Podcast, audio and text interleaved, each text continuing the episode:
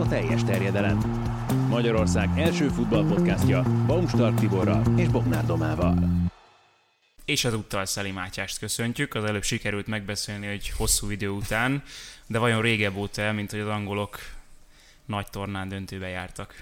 Hát azért annyira rég nem volt. Már most így közel, 66-ra. közel 90-hez most már nem emlékszem annyira a dolgokra, de tényleg elég sok év eltelt, és annyira izgatott voltam, hogy nem ettem, nem ittam, nem aludtam, nem néztem meccset, nem készültem fel, úgyhogy biztos, hogy nagyon jó adás lesz. Derítsük fel ennek a valósokát. Miért nem aludtál, miért nem ettél, miért nem ittál? Na jó, hát az bevallom őszintén, hogy néztem a tegnapi mérkőzést a szurkolói zónában a családommal, ugye aki esetleg nem ismer engem a felségem angol, a gyermekem így meg félig magyar, félig angol, tehát hogy Milyen mezben volt? gyerek angol mezben. A felségem is De ő- csak hogy melyik játékosnak? Felirat nélküli? Szimpla, szimpla felirat nélkül, a feleségem egy kén mezben volt, de annak a meznek meg az a története, hogy azt a mezt én Moszkvába kaptam a világbajnokságon ajándékba a gyártótól, viszont felirat nélkül akartam, és kellett hozzá egy felirat. A családom nagy része az United drukker, én viszont annyira nem szimpatizálok a United, de úgyhogy egy olyan nevet és számot választottam, ami úgy kvázi semleges. Igen, Még. egyébként beszéltünk arról itt az EB-n, hogy kilátta a legnagyobb furcsaságokat, és az egyik nagyon komoly nevező erre a, erre a címre, az egy brazil mez tízes felirattal Messi fölötte. Ott mire gondolhatott a szerző vajon? Hát vannak ilyen abominációk egyébként, ugye én Oroszországban is láttam, láttam embert ilyen fele-fele mezben, tehát hogy annak se értem igazából a, a, a logikáját. De hát most már ugye a feles sála korszakát éljük, tehát nem szabad meglepődni. Jó, csak semmin. hát azért a, a tízes brazil Messi mez, az, az nem, nem biztos, hogy a feles kategóriát, vagy egy, legalább sok felest kell megírni ahhoz, hogy Hát ilyet az csináltak. biztos, nyilván valahol a magyar Hadzsi és a román szoboszlai mez szintjén mozog valószínűleg. Igen, egyébként mondjuk most, hogy mondod, ez tényleg ez lenne azért a non plus ultra. Egy magyar válogatott mez, magyar címeres mez, Haji felirattal. Atya világ. Viszont azt néztem, hogy lehet, hogy több olasz lesz a döntőn, mint angol, legalábbis a spanyol-olaszból kiindulva. Azt mondták, hogy Olaszországból nem érkezhetnek nagyon nézők, ennek ellenére, mint hogyha hazai pályán lettek volna az olaszok. Jó, hát nyilván a tegnapi meccs az pedig Hát meg azért sokan is élnek Londonban, olaszok, tehát hogy van ott egy elég komoly kolónia, nyilván ez is azért befolyásolja, hogy, hogy sokan voltak Hát jelen. szerintem mondom, hogy gyakorlatilag kis tudása minden nációból találsz tízezer embert, magyarból is találtál volna, épp a magyar válogatott játszik a. Wembleybe. Nyilván ennek az Európa bajnokságnak ez egy marha nagy tragédiája, hogy mondjuk vannak olyan szurkolók, akik végigkövették az olasz válogatottat, ameddig tudták, és a döntőre meg nem tudnak elutazni a, a bejutási szabályok miatt. Most azon felesleges húzakodni, hogy ezek értelmesek, nem értelmesek, túl szigorúak, nem túl szigorúak. Nyilván ott az a kérdés is, hogy a VIP vendégeknek nem kell gyakorlatilag karanténba menniük, mert nyilván ők nem fertőzőek, tehát hogy very not infecting person, vagy nem tudom, lehet, hogy ez a rövidítése a, a szónak. De való, de hát láthattuk az olasz-spanyol meccsen is. Nip. Nip. hogy, hogy azért ott a helyi diaszpórából, spanyolból, meg olaszból is akadt bőven, sőt, ugye a Dánoknál ott a nagykövetség elég aktívan kampányolt, hogy minél több Dán legyen a Wembleybe, és azt hiszem végül talán 8000-en voltak. Hm, Hat volt, nem? Hat. Az eredeti, de aztán lehet, hogy nyolcra föl tudták tornázni. Hát meg az egész világ ugye mögöttük állt. Hé, hey. Az meg a, az meg a másik. Egész világ kivéve Matyékat. No, Olaszország, Spanyolország, öm, azt hiszem, hogy nem azt kaptuk feltétlenül ettől a mestől, amit vártunk. Én legalábbis abszolút nem. De miben a, a, az, hogy az olaszok eddig úgy játszottak, ahogy, az ö, nálam valamiért arra engedett következtetni, hogy hogy itt nem fog annyit labdát birtokolni Spanyolország, mint amennyit végül birtokolt, és azon is meglepődtem, hogy mennyire magabiztos volt ez a spanyol válogatott, mert bár eddig is jól játszottak, de hogy ezt olasz válogatott ellen ugyanúgy fönn tudták tartani, az, az szerintem öm, váratlan egyrészt, másrészt pedig nagyon pozitív a spanyol válogatott részéről. olyan szempontból egyetértek veled, hogy kicsit kiegyensúlyozottabb labdabirtoklást vártam, de úgy mondjuk nagyjából 15 perc után nekem úgy tűnt, hogy a spanyol lesz az első csapat az EB-n, amely képes rákényszeríteni az akaratát az olaszokra. Még úgy Ez is, hogy az első volt 8-10 szerintem. percben szerintem egy nagyon durva letámadást nyomtak az olaszok, és utána a tizedik percnél vettek vissza, álltak vissza egy, egy kicsit. De, de hogyha most ilyen a múltba akarunk révedni, kicsit így az olaszoknak azt a, az olaszos futballhoz kellett visszanyúlniuk, az a hátunkat a falnak vetjük, és nyilván ebben is nagyon jók, de ilyen szempontból valóban egy kicsi csalódás keltő volt, még akkor is, ha azt mondom, hogy talán a Koke Busquets Pedri ármas labda biztosabb, mint Jorginho Verratti Barella, ta- talán kevésbé dinamikus, de arányaiban nekem is meglepő volt, hogy mennyire tolódott, tolódott ez, és ezáltal ők kontrollálták a meccset. Még a 15.-20. perc környékén meg azt éreztem, hogy ez egy nagyon steril dolog lesz, kevésbé volt steril, de úgy éreztem, hogy ez egy steril labdabirtoklás lesz, amit egyébként még a Xavi Iniesta féle spanyoloknál is láthattunk, hogy voltak olyan meccsék, amikor azt láttad, hogy ja, 80%-ban álluk a labda, de hogy ebből nem fognak gólt szerezni sohasem. Ugye ez meg volt a Barcelona, Guardiola féle Barcelonánál is, és aztán végül szereztek gólt, nem akarom tovább szaporítani a szót, szerintem voltak azért olyan húzásai Luis Enrique-nek, ami megzavarta az olaszokat. Ilyen volt például a Dani Olmo árnyékékként való használata, ahogy szerintem ő a vonalak között mozgott. Nagyon nehéz volt a középpályásoknak és adott esetben kiellénieknek eldönteni, hogy ki vegye föl, és gyakorlatilag a spanyol gól is egy valami hasonló helyezkedésből született, ugye Morata is hátrébb uh, ról indult, mint mondjuk, hogyha megnéztük, hogy Immobile hogy helyezkedett ezen a mérkőzésen. Hát gyanítom egyébként, hogy nem ez volt az alapterve Mancininek, már csak azért sem, mert többször belenyúlt ő is a mérkőzés közben a csapat szerkezetbe. Ugye őt is, ő is inszínjét, mint ahogy Dani Olmót a spanyolok bevitte gyakorlatilag hamis 9-esnek.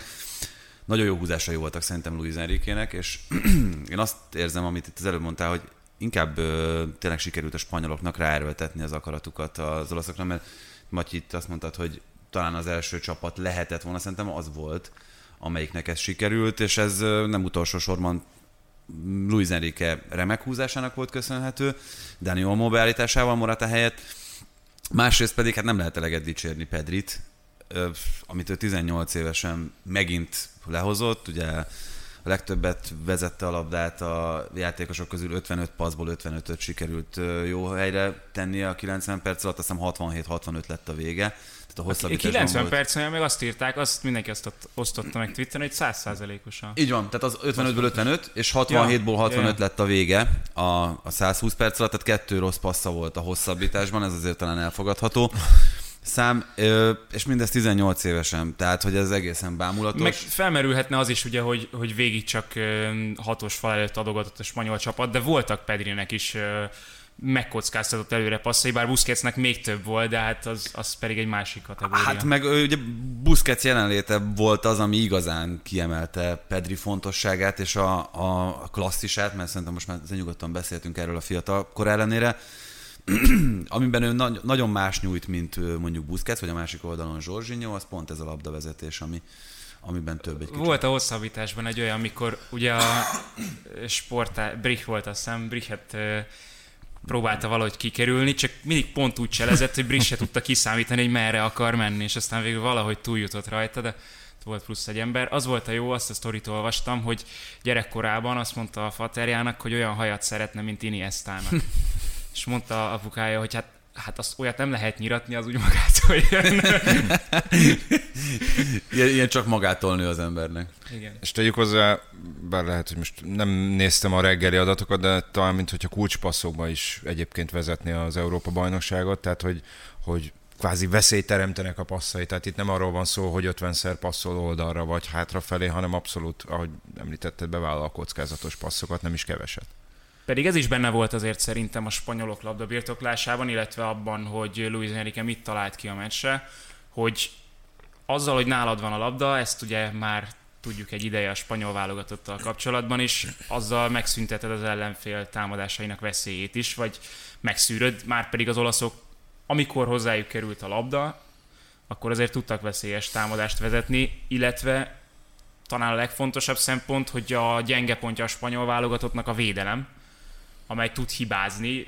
Egy ilyen Eric Garcia Laport kettősben benne volt a helyezkedési és minden egyéb uh, hiba lehetőség. Különösen az ilyen típusú támadójáték ellen, mint amit az olaszok vezettek elő, tehát hogy nagyon sok a vertikális ö, mozgás náluk, és ö, Hát ugye egy ilyenből, tehát egy kontrából szerezték meg a vezetést, azt hiszem 13 másodperc volt, amíg Donnarummától eljutott Kiézáig, és utána a hálóba a labda. Ez brutálisan gyors, hogyha most végig gondoljuk.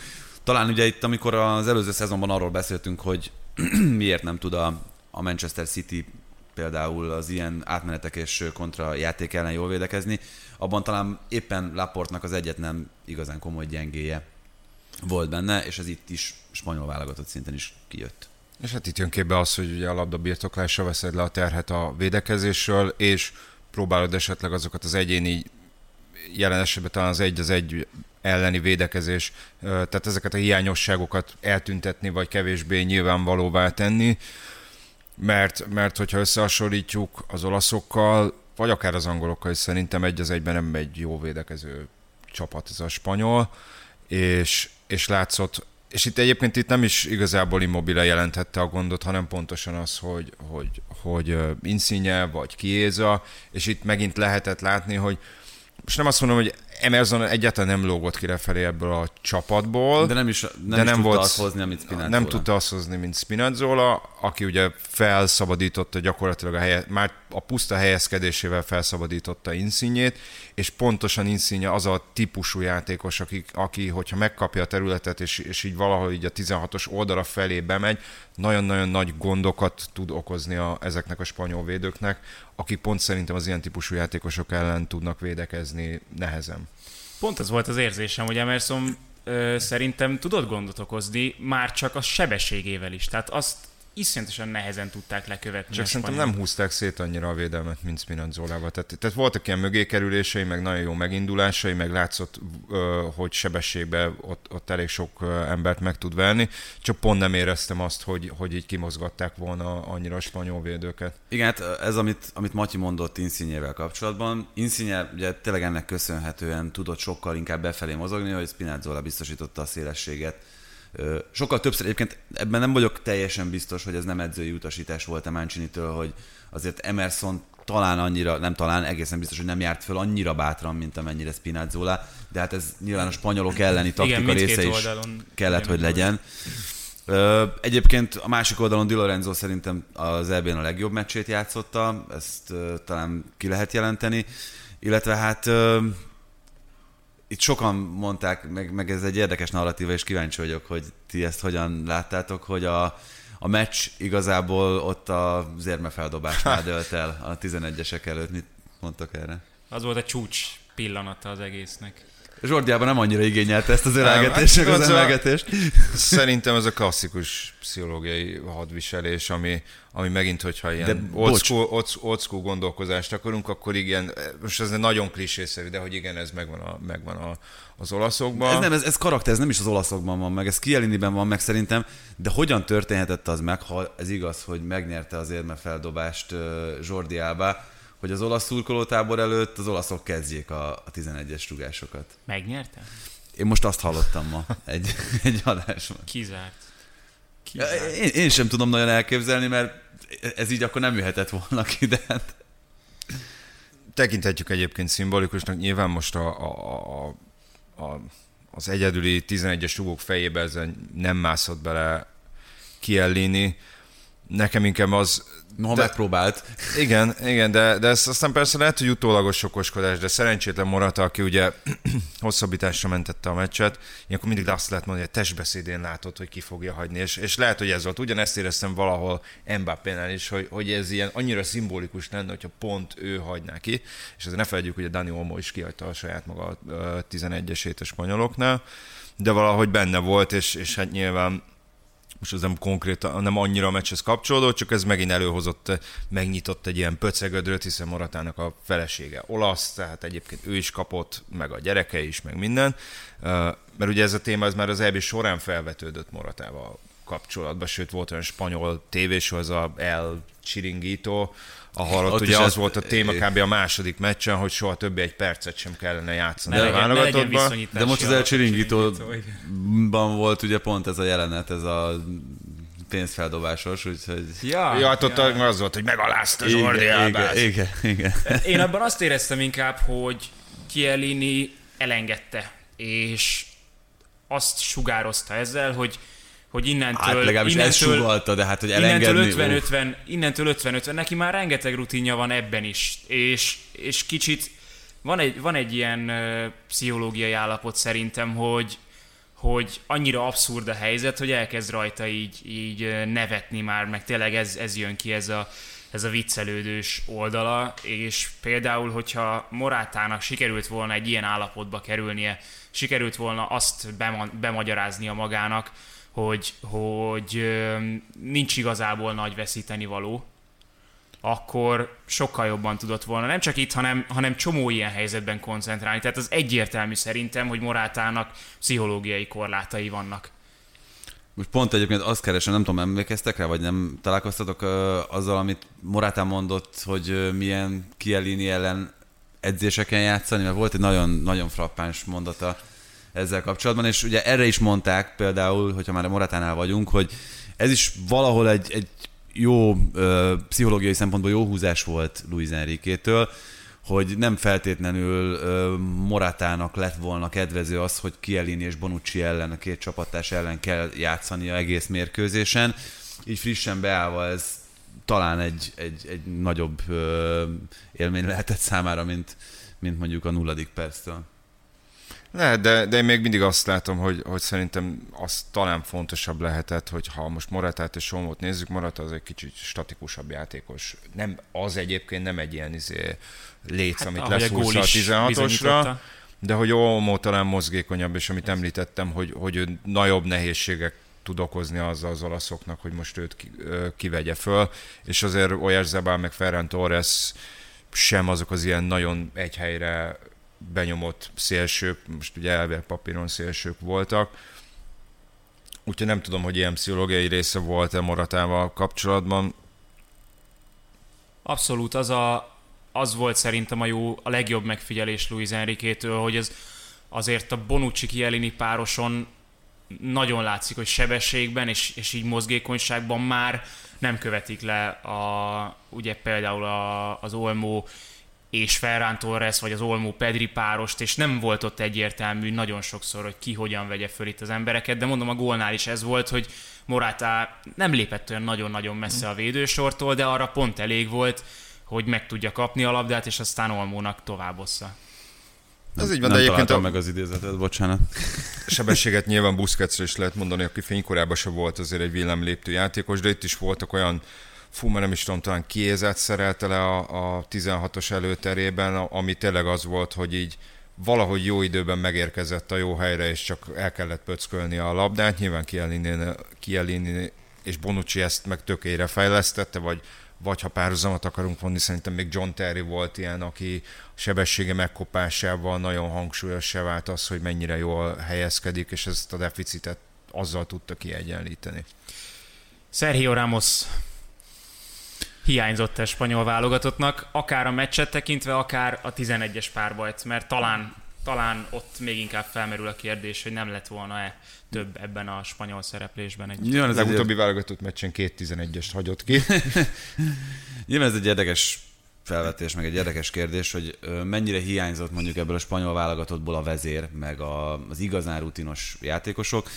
Én azt gondolom, hogy ha kicsit távolabb lépve ettől a Sergio Ramos témától, azért is lehet nagyon büszke Spanyolország erre a teljesítményre, amit nyújtott, meg Luis Enrique arra, amit szövetségi kapitányként szerintem hozzátett, mert ez a spanyol válogatott nagyon jó volt, nagyon-nagyon jó futballt játszott, többnyire ezen a szinten tapasztalatlan játékosokkal, és ez rendkívül fényes jövőt vetíthet előre úgy is, hogy, hogy mindez Sergio Ramos meg Real Madrid játékosok nélkül ment. Ha van Ramos, akkor magasabb az elvárás? Vagy, vagy magasabb a léc, vagy könnyebben kritizálják ezt a csapatot, mint Eric Garciával és Pau torres?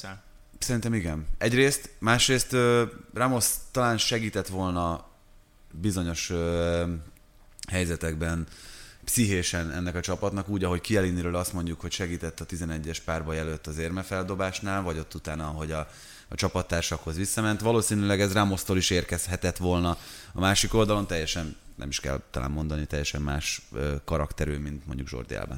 Hát az biztos. Az, hogy, az, hogy ez a Ramos, akit ebben az idényben láttunk már, amikor láttunk, hogy magáról a pályáról hiányzott el, az, az afelől vannak kétségeim. Hát Eric Garcia szerintem egyébként minőségileg is jobb védő. Tehát, hogy most ha innen nézzük, akkor szerintem szakmailag is Hát ő. igen, csak milyen állapotban van ez, ez a kérdés. Hát nyilván ez, ez volt a gátja annak, hogy Luis Enrique végül kivigye. Tehát nem ez- az, hogy ez megint a, a, a szoboszlai kérdés. Persze sem, senki nem vitatja, hogyha egészséges, akkor sokkal jobb tőle a magyar válogatott. De egészséges egyáltalán arra, hogy, hogy játszon, és hogyha nem, akkor, akkor meg kell gondolnod, hogy, hogy elveszítesz egy helyet a keretedben, ami ugye ugyan 26-os, bár tegyük hozzá a spanyolok ugye 24-es keretet hirdettek, tehát hogy ezt De én ezt egyébként nem tartom, ezt nem tartom hülyeségnek. Tehát én azt, azt gondolom, és ez, ez egy érdekes téma, majd lehet, hogy érdemes, hogyha vége az EB-nek akár hosszabban is beszélni erről, hogy több sérülés volt ezen az EB-n, mint egy átlag tornán? Szerintem nem.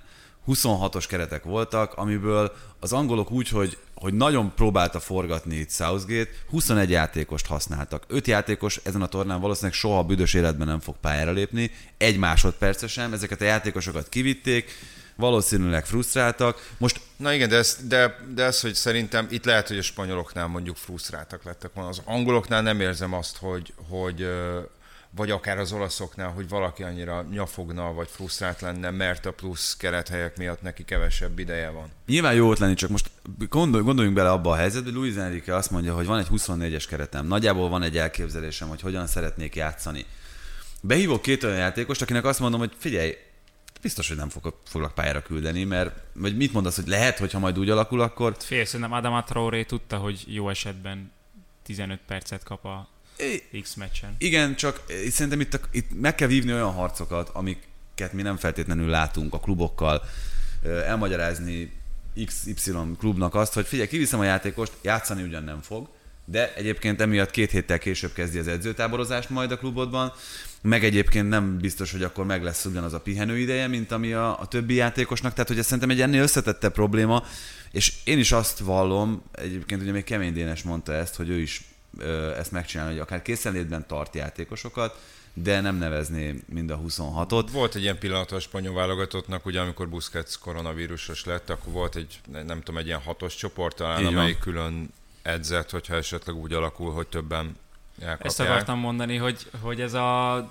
hány posztra hány játékos, vagy melyik posztra hány játékosod van, és hogyha például pont egy koronavírus, ami pont a spanyoloknál jött be, az, az így számításba kerül, vagy egy sérülés hullám, egy poszton két emberet sérül le, akkor azért hiányozhat az a plusz két ember, és innentől kezdve szerintem annak, hogy be tud állni a sorba, vagy nem tud beállni, nem szabad, hogy kérdés legyen, meg nyilván a, a klubbal nem hiszem, hogy Luis Enrique intézi telefonon azt, Ja, hogy persze, hát ez a technikai vezetőnek a feladata, most ez nem is kérdés, csak azt mondom, hogy ennél összetettebb ez a, Igen, ez a kérdés, igen, meg ez a probléma, igen. és, és szerintem mondjuk releváns változást, hogyha a 24-es helyett 26-os kerettel dolgozol, nem feltétlenül fogsz tudni elérni. Tehát nem az a két ember fogja hozzátenni azt a pluszt, ami mondjuk holdpontokon átlendít.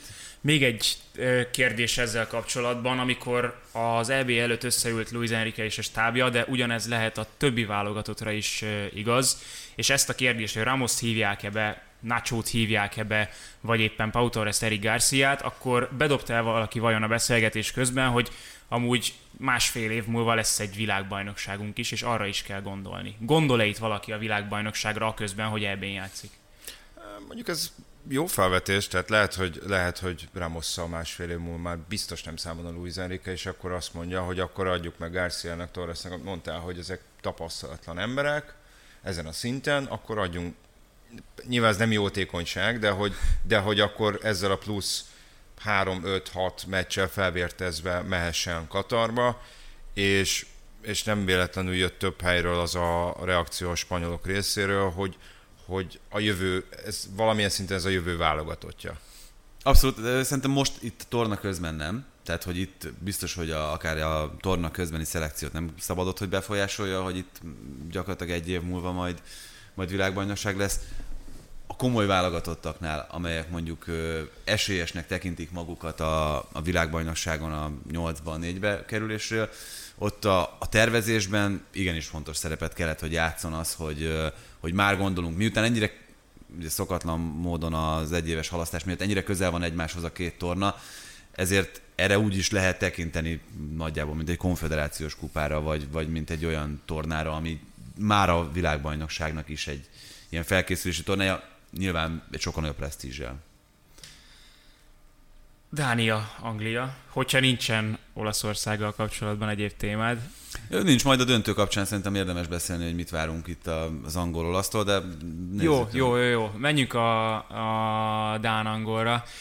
Öm, nem is tudom, hogy, hogy melyik részével kezdjük. Öm, legyen az, hogy, hogy ki volt a jobb csapat a meccsen. Tehát, hogy a, az érdemekről érdemese beszélni.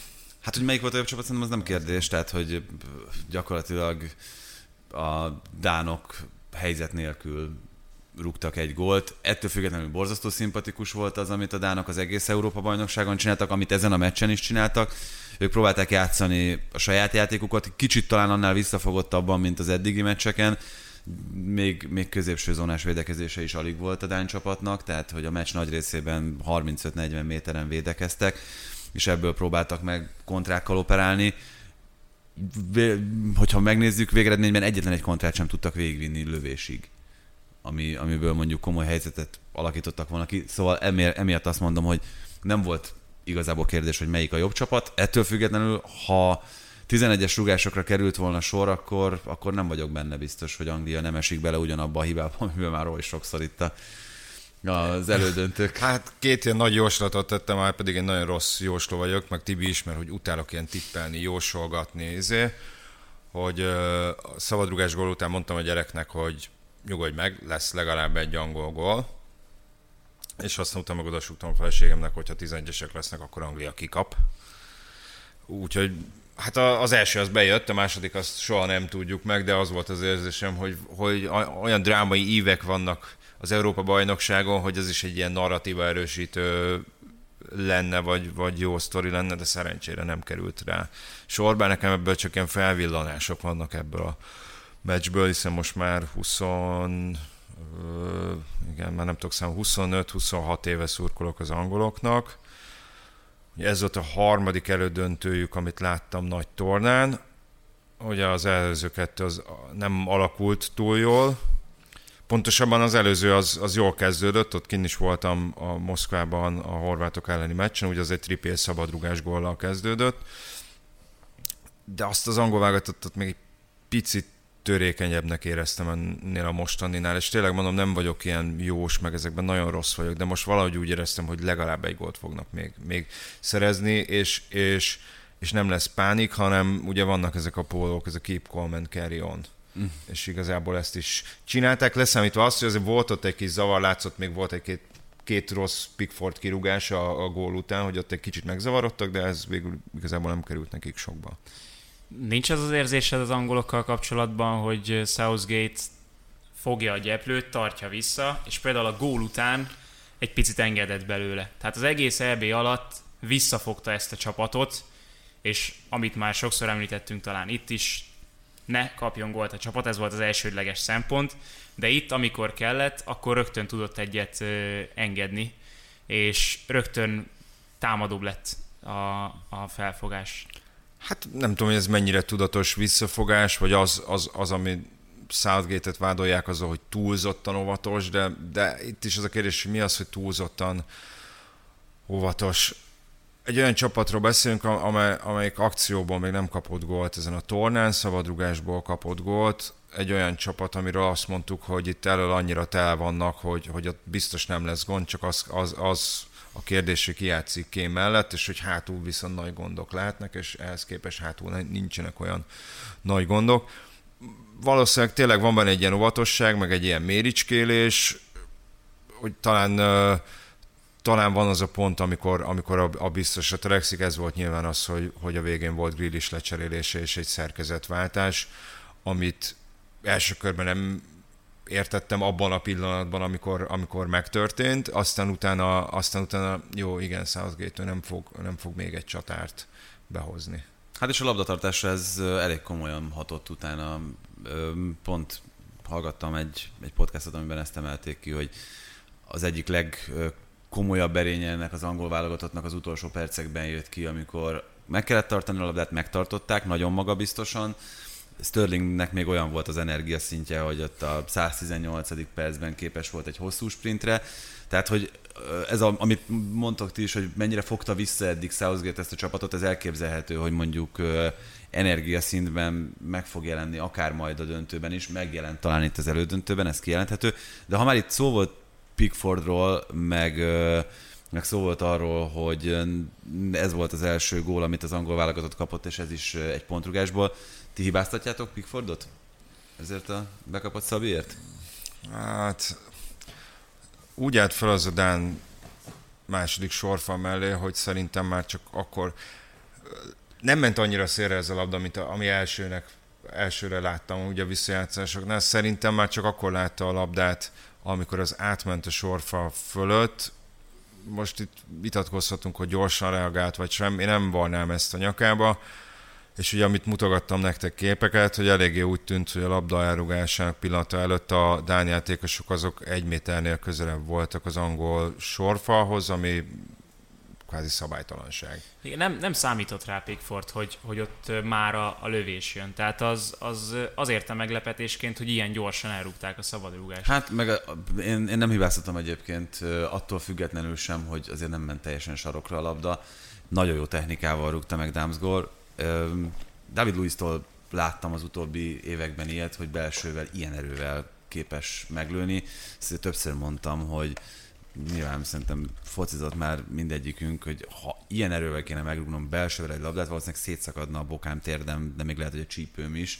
Tehát, hogy hihetetlen, hogy, hogy ezt a technikát, ezt hogyan tudják kivitelezni, és még a régebbieknél, nem tudom, emlékeztek-e például Fanhoidonkra, ők, ők voltak olyanok, akik, akik hasonló technikával voltak képesek szabikat rúgni. Akkor mondom úgy, hogy nem ezért hibáztatom Pickfordot. Tehát a... ja, a két eladott labda, vagy? Igen, igen, igen, abszolút. Rajta és ezt a Morata féle fontos pillanatban képes meginogni pszichológiailag dolgot érzem. Nem tudom, én is pszichológiailag teljesen ingatag voltam tegnap.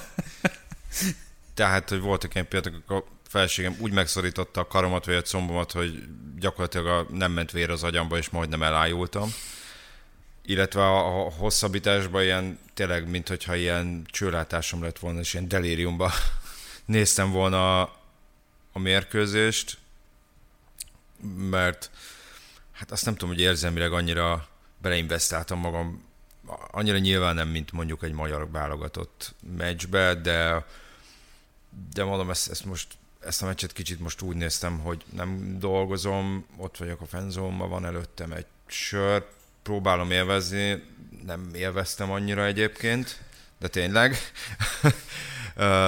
De ez meg volt a VB-n is, tehát 5 órával a kezdőrugás előtt kim voltam a stadionban Moszkvában, mert már nem tudtam magammal mit kezdeni, de, de ez nálam egy ilyen, izé, tehát nálam ez néha ilyen egészen elborult méreteket ölt, tehát az Argentina Argentinokért nem vagyok annyira oda, de, de, de Messit nagyon szeretem, és az Argentina-Nigéria meccs előtt azt hiszem, ami 7 órával voltam a kezdőrugás előtt a Szentpétervári stadionban.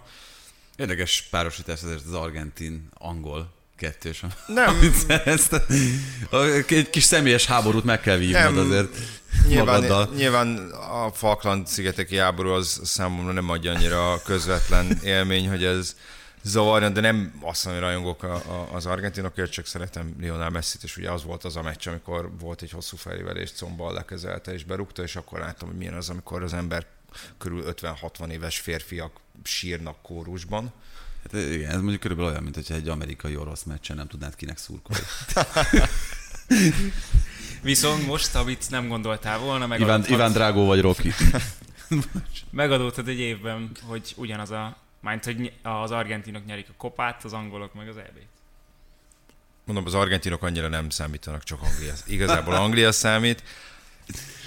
Tegyük hozzá, vagy nem tudom, forduljunk rá a döntőre, vagy most még, még ne? a döntőről, szerintem Persze. már csak itt a Dánok elleni meccs kapcsán is ezt beszélgettük itt Bántibi kollégámmal, meg, meg többekkel, hogy Igazából itt szerintem az utazásoknak, amikről sokszor szó volt itt az angolok kapcsán, hogy ők egyszer hagyták el a Wembley-t és Londont, ugye Rómában játszottak egy mérkőzést. Nem azért volt nagy jelentősége, mert itt körbe kasul végig kellett repkedni Európát, sokkal inkább amiatt, hogy ugye ez hány tesztelést jelentett például a játékosoknak, hányszor kellett új klímát megszokni. Tehát nagyon nem mindegy az, hogy Bakuban, Münchenben, Rómában, vagy éppen Londonban játszol. Kimondottan hideg volt Londonban, azt hiszem, az elmúlt két napban, tehát ilyen 20 fok most úgy, úgy a hideg, hogy nem a 35 ö, fokot kellett megszokni a játékosoknak. Hát ez kinek hideg? Tehát az angoloknak a 20 fok az egy nyár. Ja, hát világos. Csak azért mondom, hogy ez ö, nyilvánvalóan befolyással kell, hogy legyen a, a játékosokra, a fitségükre, arra, hogy, hogy ők hogyan tudnak ö, alkalmazkodni a, az adott klímához. Egyébként ilyen szempontból az olaszok nem állnak rosszul, mert ők is ugye kétszer utaztak, egyszer a Wembleybe, egyszer meg Rómába. Münchenbe? Vagy a Münchenbe korábban, bocsánat, köszönöm. Ö, szóval nem voltak olyan helyzetben, mint a dánok, akik bakui és dániai kitérővel érkeztek. Nem, biztos, hogy szerepe van ebben, inkább tényleg itt az aklimatizálódásnak, mert ezzel szerintem Oroszországban is elég rendesen utaztak a csapatok, bár azt nem tudom, hogy mondjuk a, két helyszín közötti legnagyobb távolság az ott nagyobb volt-e, mint az EB-n, mert a földrajzból azért ennyire nem Baku vagyok Sevilla, nem? Itt a, itt a legnagyobb távolság most. Igen, ott meg Kaliningrád, Ekaterinburg volt. Ugye Ekaterinburg az gyakorlatilag Európa és Ázsia határán van, Kaliningrád az meg egy ilyen exklávé, ami nem része, hanem így be van ékelődve Lengyelország és, és uh, Litvánia, azt hiszem Litvánia közé és az volt az a helyszín Kaliningrád, ahova sok angol szurkoló ment 18-ban, mert eléggé beszaratta őket, bocsánat, hogyha a, a, az angol média, és ezért nagyon idegesek is voltak, de Kaliningrád volt az a meccs, ahol, ahol elautózt, elautóztak Lengyelországból, elmentek a meccsre, és aztán visszamentek Lengyelországból a meccs után, mert annyira tartottak egyébként attól, hogy az orosz ultrák megtámadják őket, és kicsivel többen voltak már az elődöntőben, de, de ahhoz képest, hogy az ember milyen mennyiségű angol utazó szurkolót vár, ahhoz képest nagyon kevesen voltak Oroszországban, és talán most a, lehet így mondani, a sors egy kicsit ezt visszaadja nekik, hogy itt, itt viszont az elődöntőben meg, meg, meg ők lehettek túlnyomó többségben. Nem arra kérlek, hogy eredményt jósolj, hanem inkább egy, inkább egy meccsképet. Mire számítotok ettől a meccstől? Óvatos lesz-e az elődöntőhöz látott mértékben Olaszország, és óvatos lesz a torna egészében látott mértékhez képest Anglia? Azért nem, az egyik legfontosabb kérdés szerintem a mérkőzés és Anglia kapcsán az az, hogy négy vagy öt védővel állnak ki. Hogyha az olasz támadójátékot néztük a legszebb pillanataiban, akkor általában voltak olyan támadások, hogy Spinazzola, Insigne, Immobile, Barella és Chiesa. Ez indokoltá tehet egy, egy három belső védős rendszert, még akkor is, hogy azt mond, hogy ez túl óvatos, és lehet, hogy idézőjelben ne pazaroljál két belső védőt csak immobilére, csak azért, hogy legyen biztosítás. A négy védős rendszernek meg, meg megvan az az esélye, hogy támadásban jobban felszabadíthatja az angolokat, de ugye itt van ez a kérdés, hogy mennyire fog működni ez az olasz támadójáték, és ezt kell Southgate-nek mérlegelnie, és az eddigi attitűdjéből kiindulva szerintem az óvatosabb megoldást fogja választani. Még azt is el tudom képzelni, hogy a labda is az angoloknál lesz több, többet, de korán sem olyan különbséggel, mint az olasz spanyolon volt. Én is azt gondolom egyébként, hogy akkor, amikor engedték az olaszoknak építeni a támadásokat, akkor építették is ezen az Európa-bajnokságon. Az angolok egész biztos, hogy nem fognak annyira ragaszkodni a labdához, mint a spanyolok, és ezáltal Szerintem nehezebb is lesz ezt az olasz válogatottat megfékezni a terve végre hajtásában. Úgyhogy én, én lehet, hogy, lehet, hogy ez furcsa meg nem így lesz, de én inkább olasz dominanciát várok, tehát azt gondolom, hogy inkább az olaszok fogják kontrollálni jobban Egyébként ezt a... a végeredmény szempontjából pessimista vagyok a angol részről. Ö, igen, itt, itt ö, így, hogy most az olasz támadójáték valószínűleg sokkal hangsúlyosabb lesz, mint a spanyolok ellen, itt jöhet ki talán még jobban Spinazzolának a, a hiánya, illetve az is nyilván egy nagyon-nagyon érdekes kérdés, hogy Emerson, akinek két bajnokia volt ebben az előző szezonban, összesen azt hiszem négy meccse, képes lesz-e arra, hogy mondjuk négy napon belül ismét egy igen magas szinten, igen komoly pszichés nyomás alatt úgy teljesítsen, hogy mondjuk nem hibázik bele a védekezésbe, mert azért az angol szélsőknek a minősége az, az azt mutatta, azt mutatja ezen az Európa bajnokságon is, hogy ez nem nagyon fér bele. Viszont ha ezt nézzük, és én kérdez, kérdezhetek én, akkor nem lenne célszerű mondjuk Southgate-nek átrakni Sterlinget Emerson oldalára?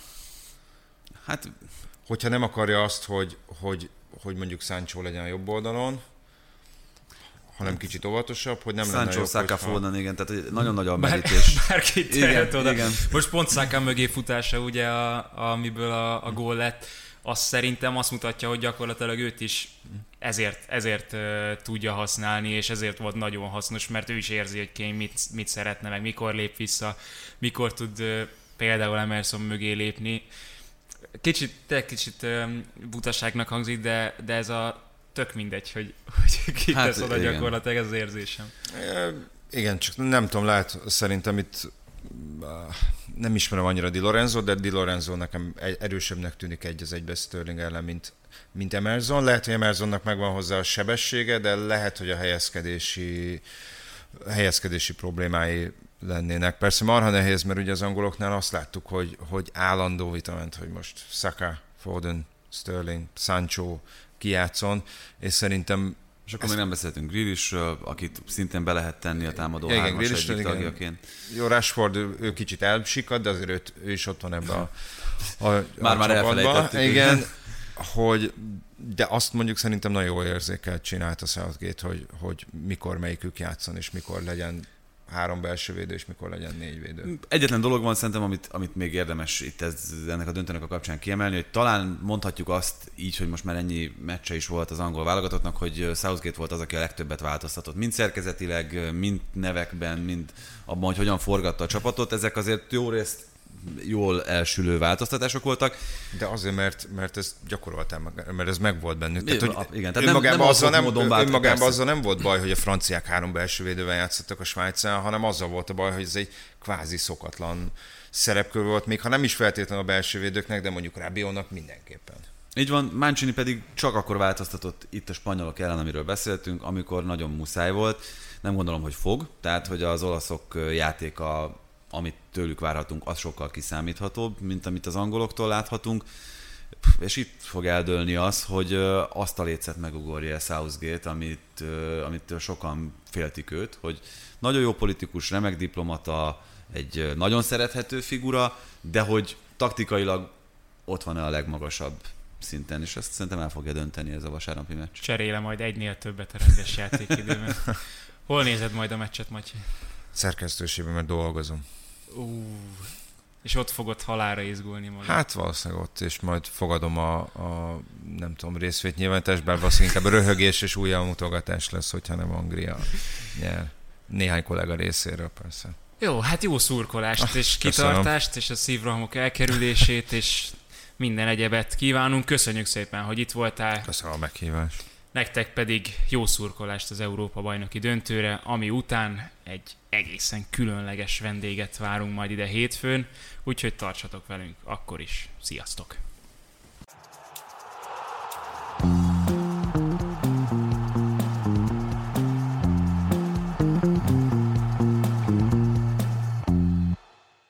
Ha más podcastekre is kíváncsi vagy, hallgassd meg a Béton műsor ajánlóját.